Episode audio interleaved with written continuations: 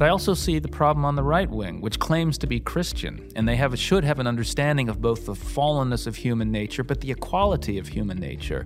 And there what I see is a division of people into an inside trusted group and then the other, the outside group. And the inside trusted group, which is like us white Americans, especially that are rich and own businesses, well, we should be free and deregulated and, and any constraints on us removed because we're good people, we're Americans, we would never do wrong, right? You can trust our military and our corporations.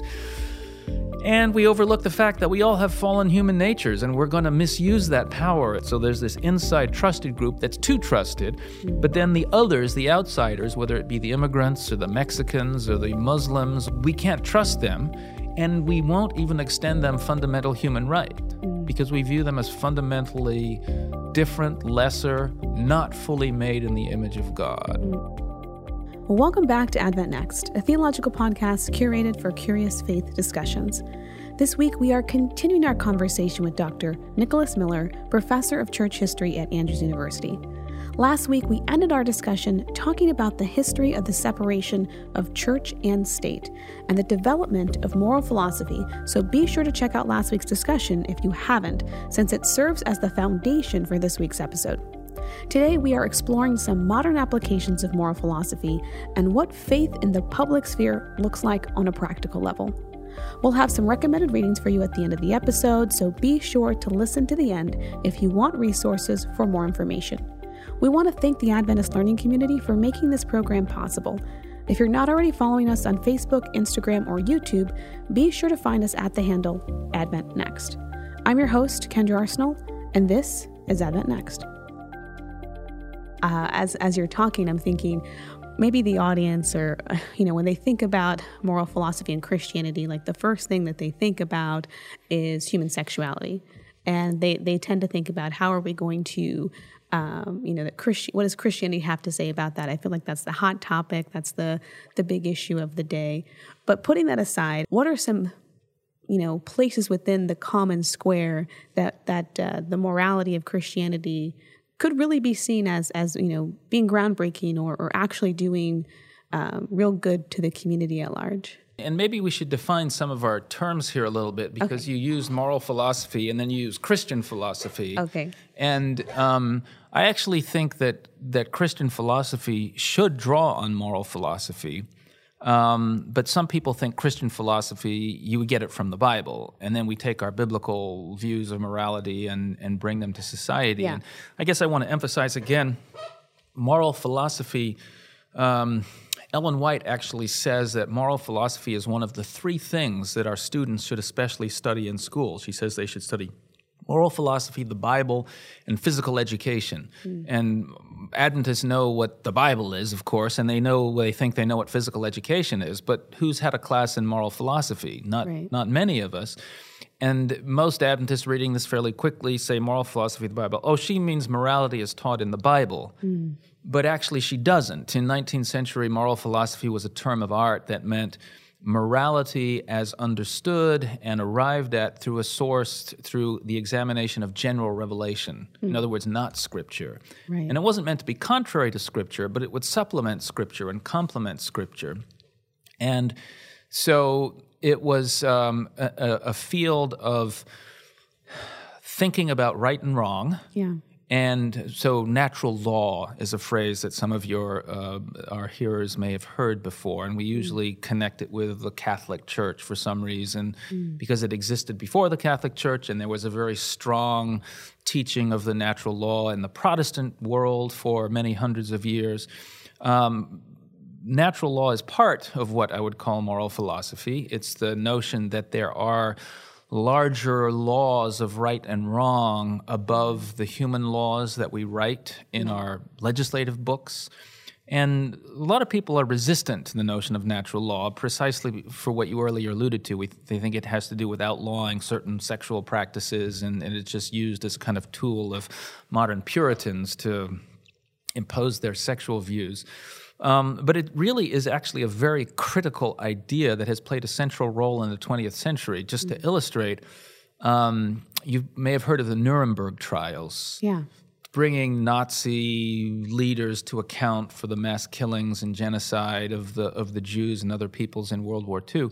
Well, the problem with the Nure- that the Nuremberg prosecutors were facing was that everything that Germany did, the, the, the German leaders, was actually legal in their country. In their country, right. under and and what other laws apply to Germany than the laws that the German parliament and legislature create, right? right?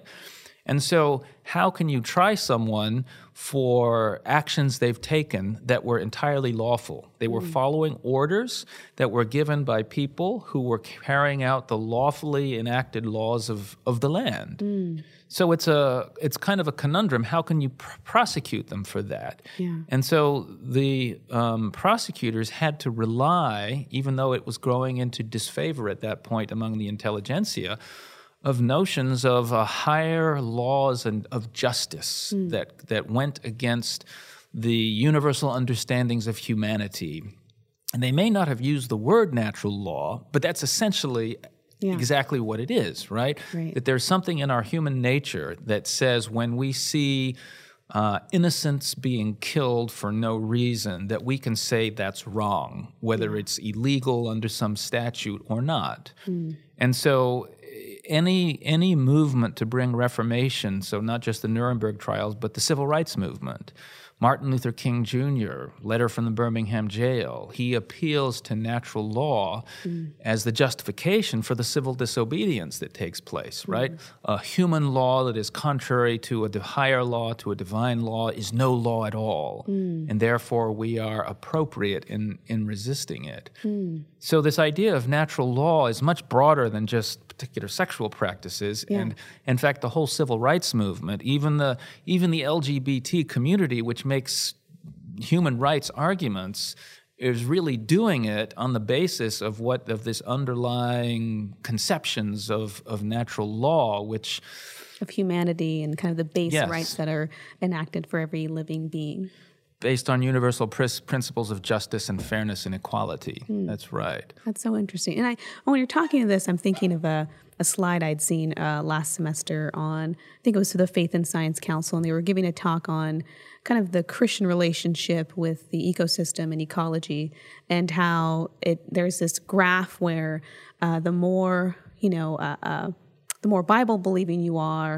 the less you believe in, like, conserving the planet or something like global stewardship, warming, stewardship, environmentalism.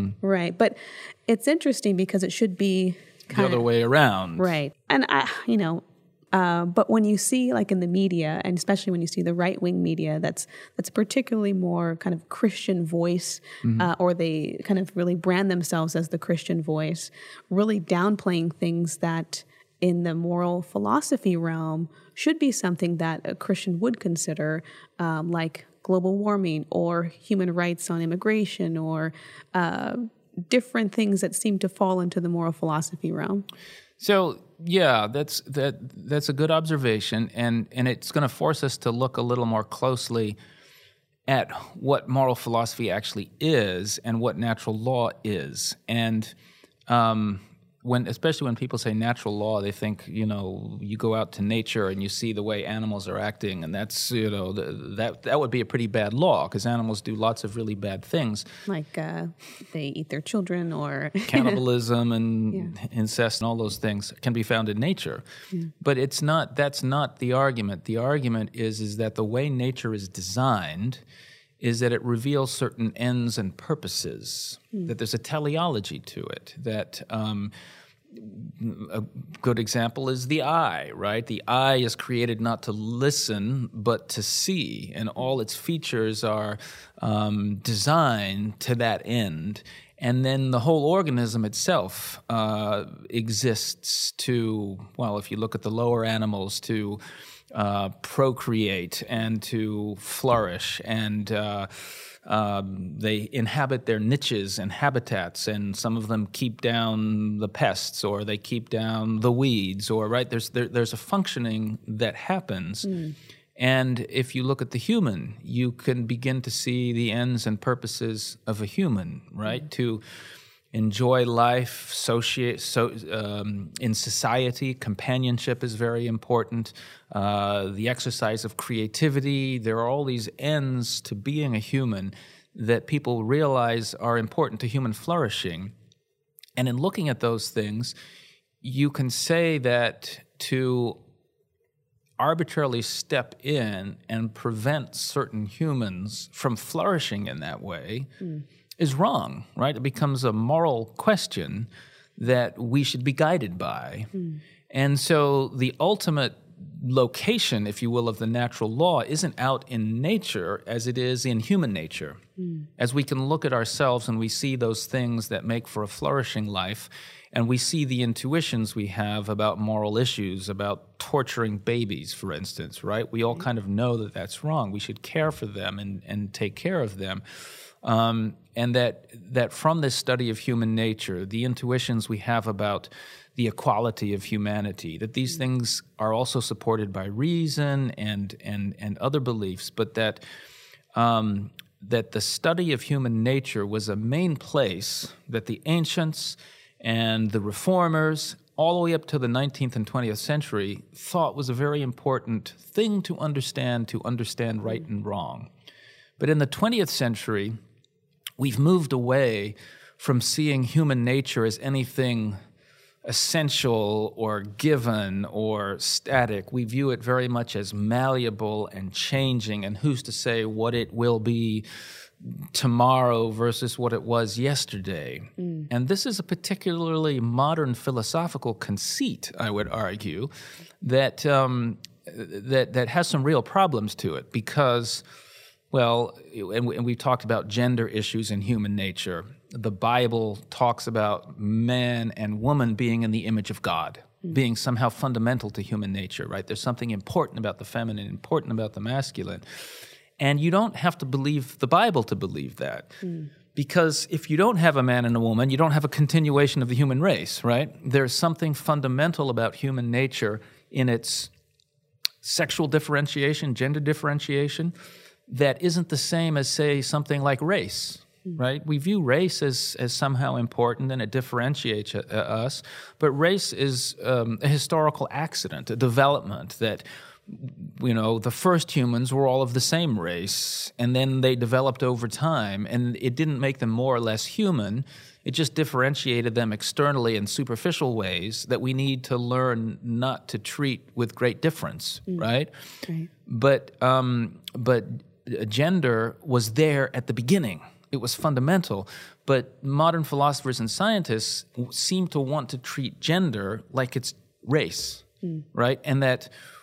And if you believe in the theory of evolution, there's a certain logic to it. There was a time when whatever humanity was before it was human didn't have gender, and then it evolved into two genders, and maybe we're going to three or genders or five genders. But that's hard for a Christian to accept, and it's also hard for someone who takes biology seriously to accept. And I think, and, and I want you to continue with your thought and just to kind of interject on that mm-hmm. point, I think kind of the apprehension behind, okay, let's not talk about gender is because the way that sometimes um, the differentiation of gender leads to inequality. So looking for ways to say, okay, this is different, thereby we're going to, you know, make sure that they don't have access to certain privileges uh, rather than, you know, seeing them as, as fundamentally equal. It's fundamentally equal. The problem with that is that if you don't differentiate gender, it can lead to even greater inequality. Mm. And so an example I would give is, you know, most men are physically stronger than most women.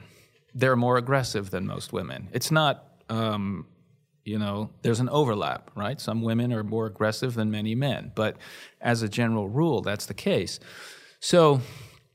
when we say we're going to treat them just the same, which means, well, co-ed dorms in public universities, uh, co-ed units in the military, um, give them equal access to the same spaces, mix in some alcohol because they're adults, mm.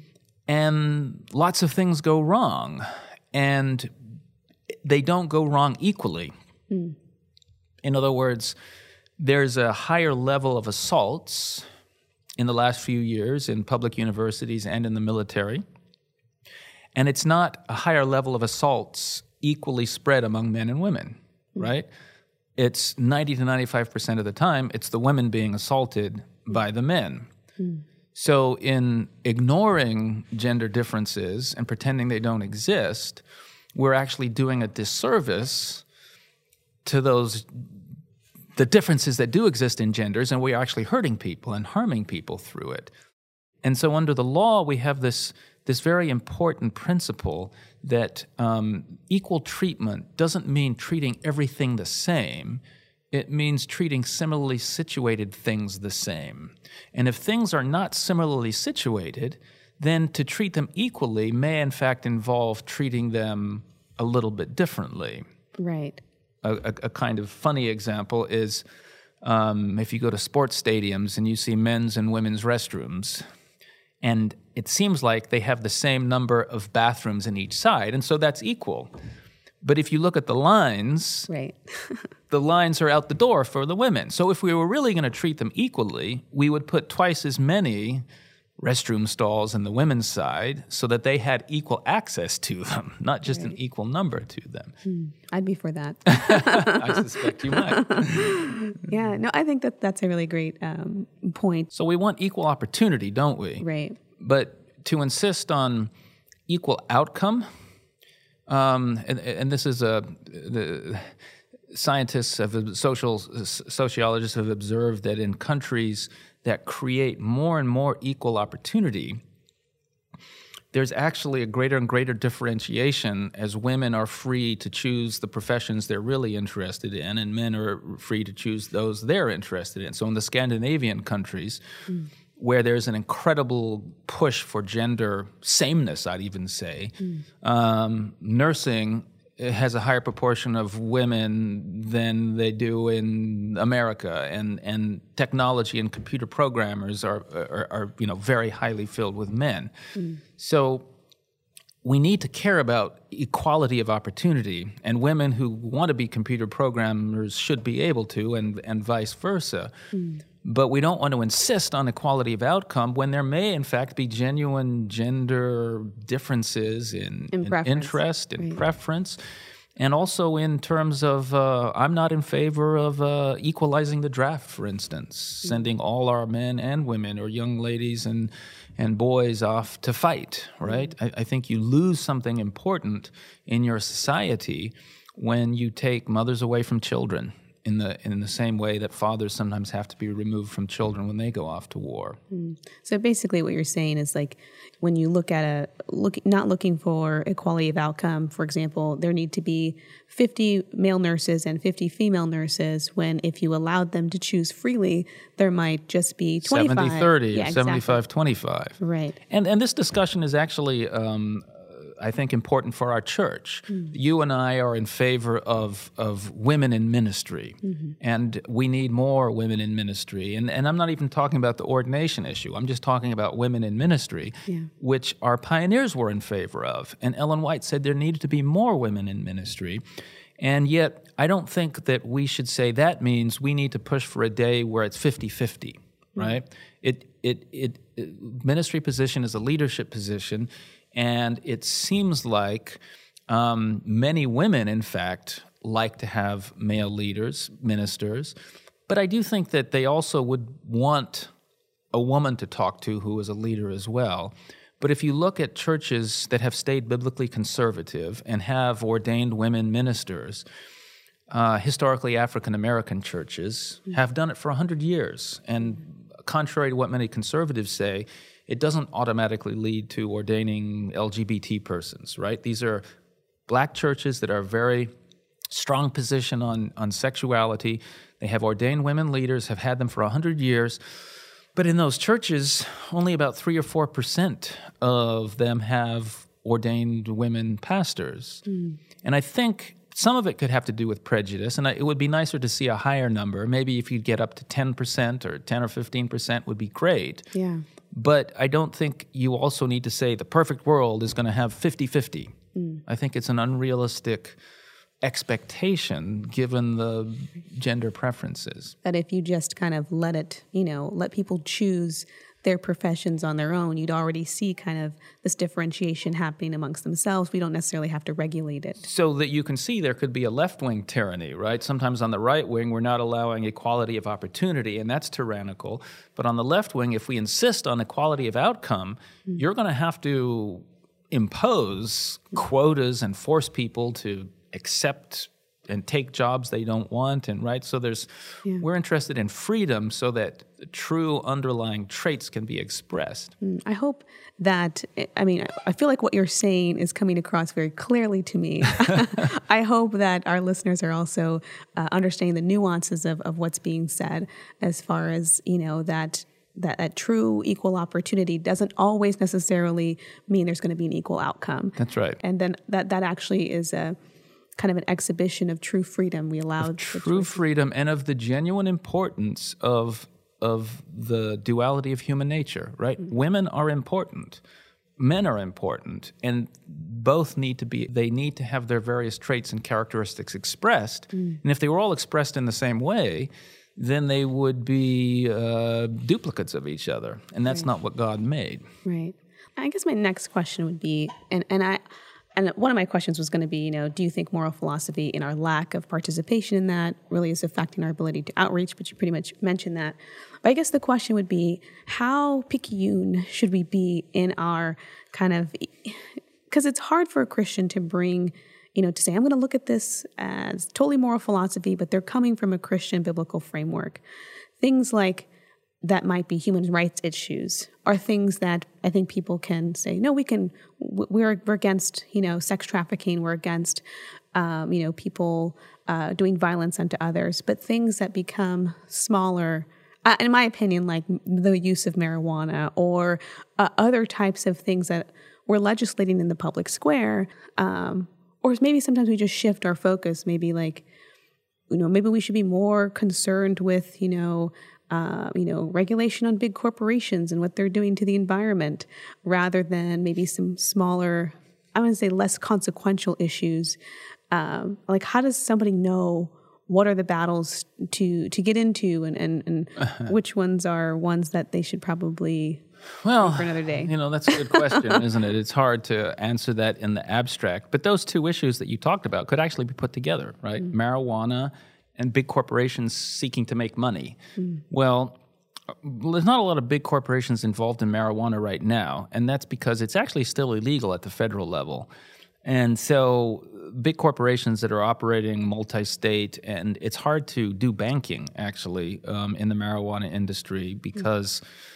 Banks are regulated federally, and so there's a lot of cash transactions even for legal marijuana, which becomes cumbersome and, and hard to handle in large quantities. But, you know, we're talking about natural law being based on human nature, mm.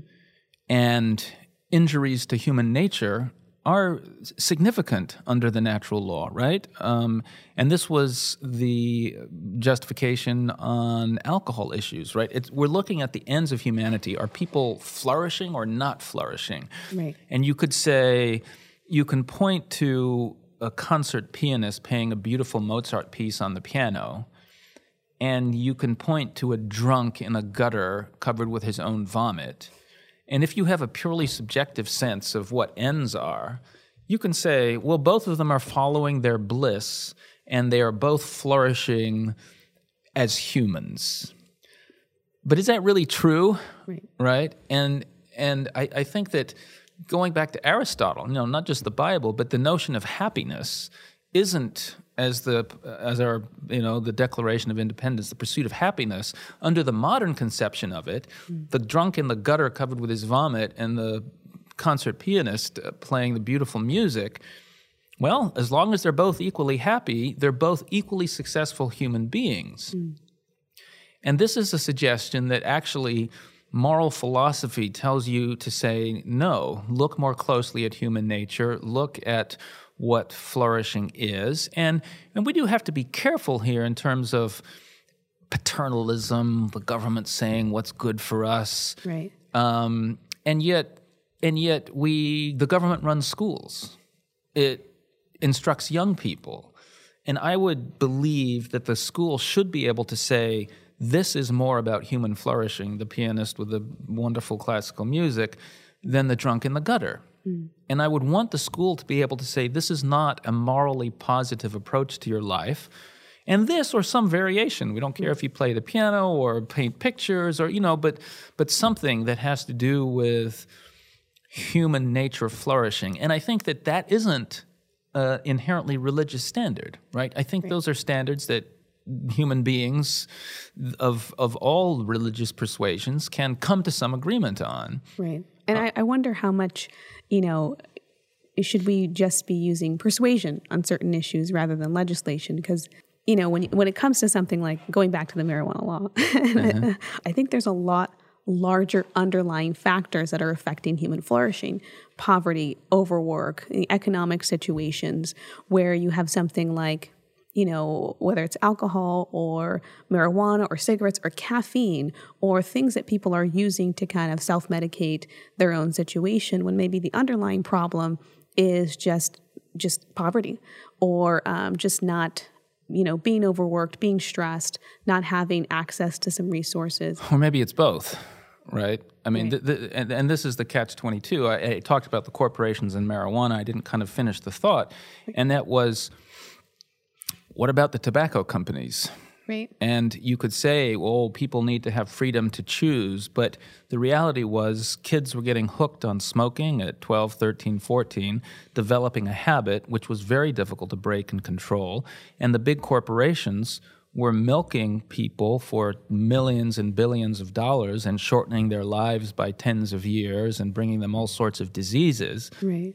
Is that really freedom, mm. right, on on either side of that equation, and that the the freedom that you're talking about is actually often freedom for very wealthy and powerful institutions to use their power and resources to trap poor people mm. in cycles of addiction and abuse that contribute to their poverty. That's right? True. Yeah. I mean, there's, there's, and marijuana, look, I'm not an expert on marijuana, but I've read enough about it to know that it certainly doesn't have a positive effect on people's ambitions, right? right? And getting out and doing things. And yeah. um, I think that at least when we're talking about young people, those under eighteen, I think we can all agree that co- coercion needs to happen in those instances. We have laws against alcohol use in those instances. Yeah. Um, and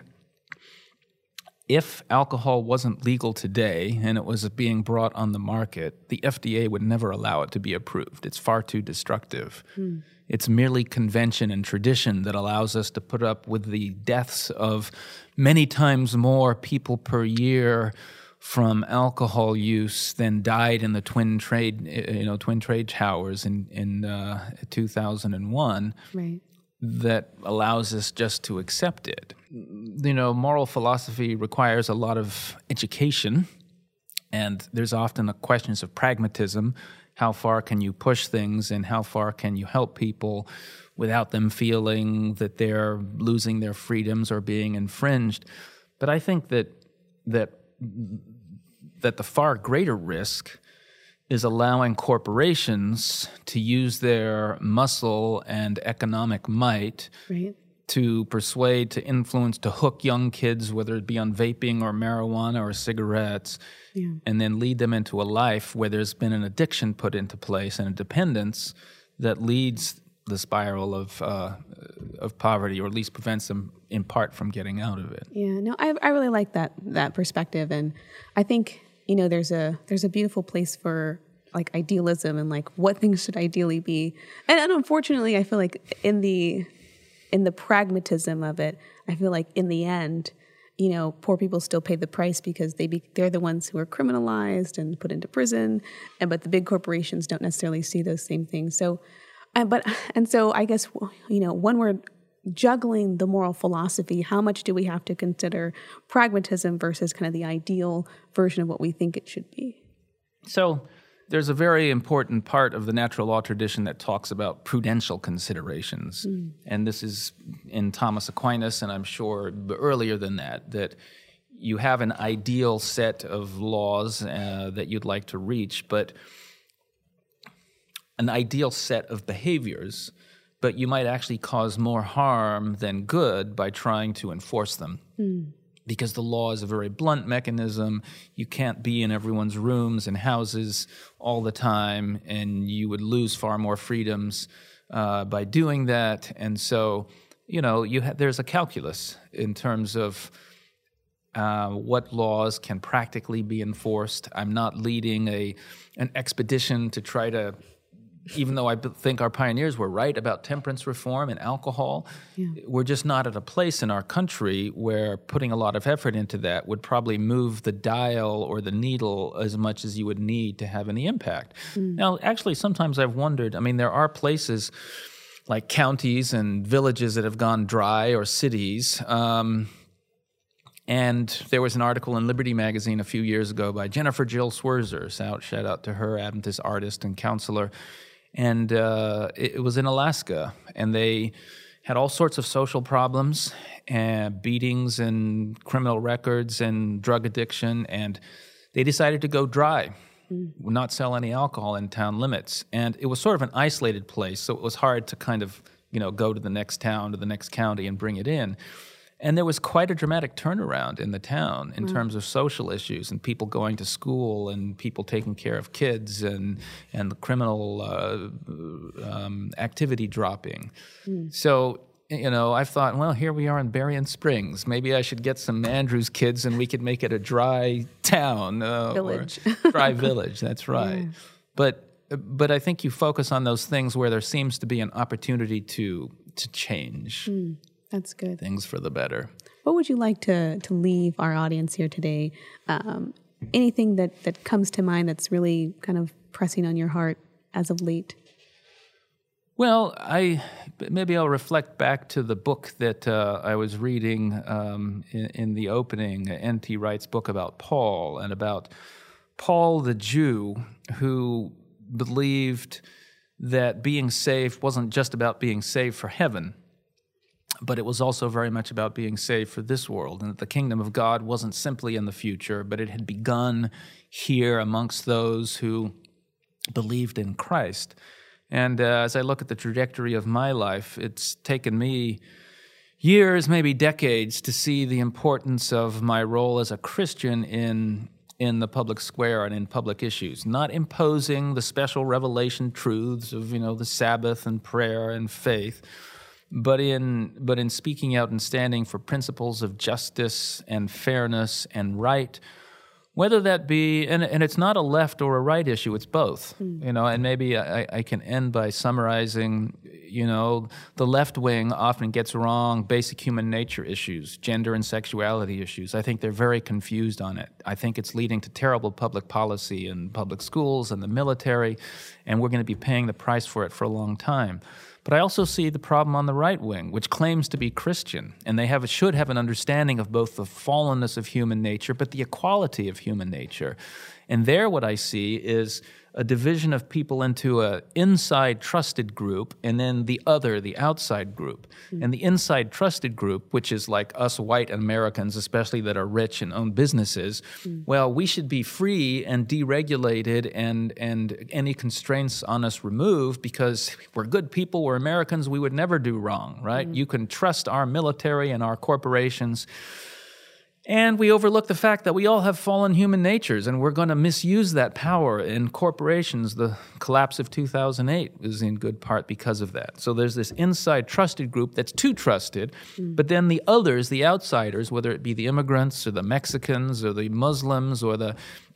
No, they're bad and dangerous, and Mexican immigrants are, you know, criminals and rapists, or the Muslims should be excluded from the country, militant mm-hmm. Muslims, and and we can't trust them, and we won't even extend them fundamental human rights of due process. We still have people in Guantanamo jail. Here we are, you know, nineteen years after wow. two thousand one, and we we still hold them without hearing or trial. Mm. And why do we do it? We would never hold white Westerners in a jail like that mm. because we view them as fundamentally different, lesser, not fully made in the image of God. Mm. So both groups, both the left and the right, suffer from this um, malaise from this blindness about the teachings of human nature that are given to us both in God's written word, but I think also in his book of nature, mm. and that we need to take more seriously and that we have to grapple with philosophy and put a proper understanding of human nature